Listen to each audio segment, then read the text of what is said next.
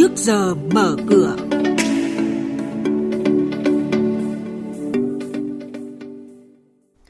Thưa quý vị và các bạn, cổ phiếu có vốn hóa lớn bứt phá khiến VN Index tăng hơn 40 điểm khi chốt phiên giao dịch chiều qua. Nhận định của chuyên gia về diễn biến đáng chú ý của thị trường kim loại thế giới trong thời gian gần đây. Những thông tin này và một số hoạt động giao dịch đáng chú ý khác sẽ được biên tập viên Xuân Lan và Phương Chi cập nhật cùng quý vị và các bạn trong bản tin trước giờ mở cửa hôm nay. Thưa quý vị và các bạn, các tổ chức tín dụng phải theo dõi tồn quỹ và tiếp quỹ kịp thời cho các điểm ATM, chủ động xử lý kịp thời các tình huống xảy ra khi nhu cầu rút tiền lớn tập trung vào thời điểm giáp Tết Nguyên đán. Đây là một trong những nội dung tại văn bản số 684 được Ngân hàng Nhà nước ban hành mới đây về yêu cầu các đơn vị trong hệ thống thực hiện tốt các nhiệm vụ được giao, đảm bảo an toàn hoạt động ngân hàng trong dịp Tết Nguyên đán Tân Sửu 2021 Đặc biệt chú trọng đảm bảo hệ thống thanh toán điện tử liên ngân hàng, hệ thống ATM hoạt động an toàn, hiệu quả và thông suốt.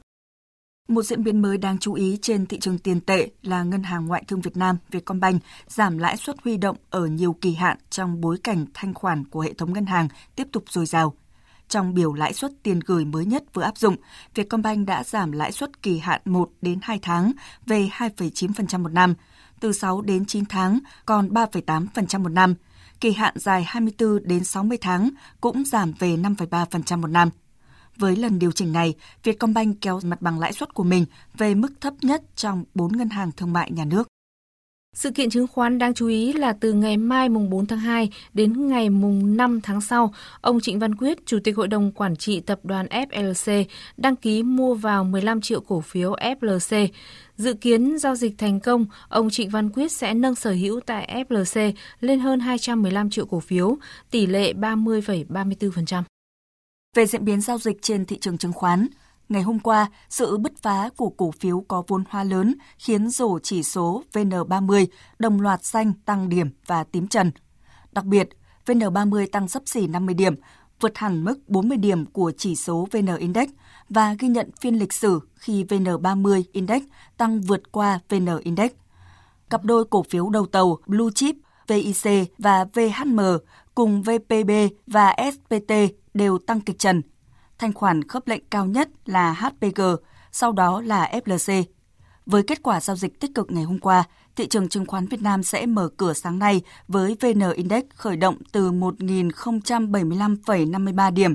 HNX Index bắt đầu từ 215,36 điểm, còn Upcom Index là 71,66 điểm.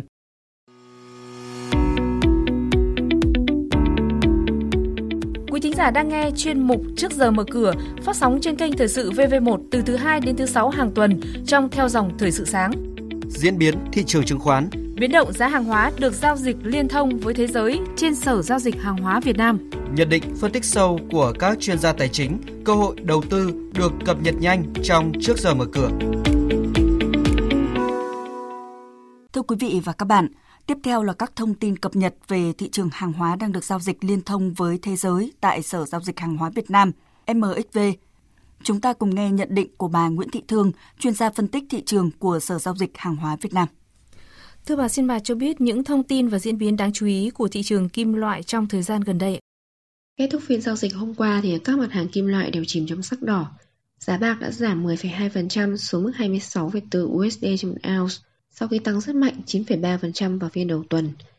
Giá quặng sắt cũng giảm hơn 4% về mức 144,23 USD một tấn, chủ yếu do nhu cầu của Trung Quốc suy yếu trước thềm kỳ nghỉ lễ Tết Nguyên đán kéo dài. Áp lực chốt lời thì đã thống trị trong suốt phiên giao dịch và theo các chuyên gia thì ảnh hưởng của các nhà đầu tư nhỏ lẻ trên một thị trường lớn như bạc là không đủ để áp đảo như đối với cổ phiếu của GameStop. Trong khi đó thì nhu cầu trú ẩn an toàn và kỳ vọng ôn hòa của ngân hàng trung ương đã thúc đẩy các quỹ mua kim loại quý trong những tháng gần đây. Theo bà thì đâu là những yếu tố chính ảnh hưởng đến mức biến động này của kim loại bạc? Đại dịch Covid-19 thì vẫn là yếu tố tác động tiêu cực đối với các mặt hàng kim loại như bạc. Thêm vào đó thì việc sàn giao dịch COMEX nâng mức ký quỹ của hợp đồng bạc lên 18% kể từ hôm nay đã tác động thêm đối với đà giảm của giá bạc. Còn động lực tăng của giá bạc trong những phiên trước đó thì chủ yếu xuất phát từ các nhà đầu tư nhỏ lẻ Việc ký quỹ tăng mạnh khiến cho nhiều nhà đầu tư buộc phải tất toán vị thế để đảm bảo tỷ lệ ký quỹ. Mặt khác thì giá bạc đã tăng lên mức cao nhất trong 8 năm, cũng kích thích làn sóng chốt lời của nhà đầu tư. Vâng, xin trân trọng cảm ơn bà.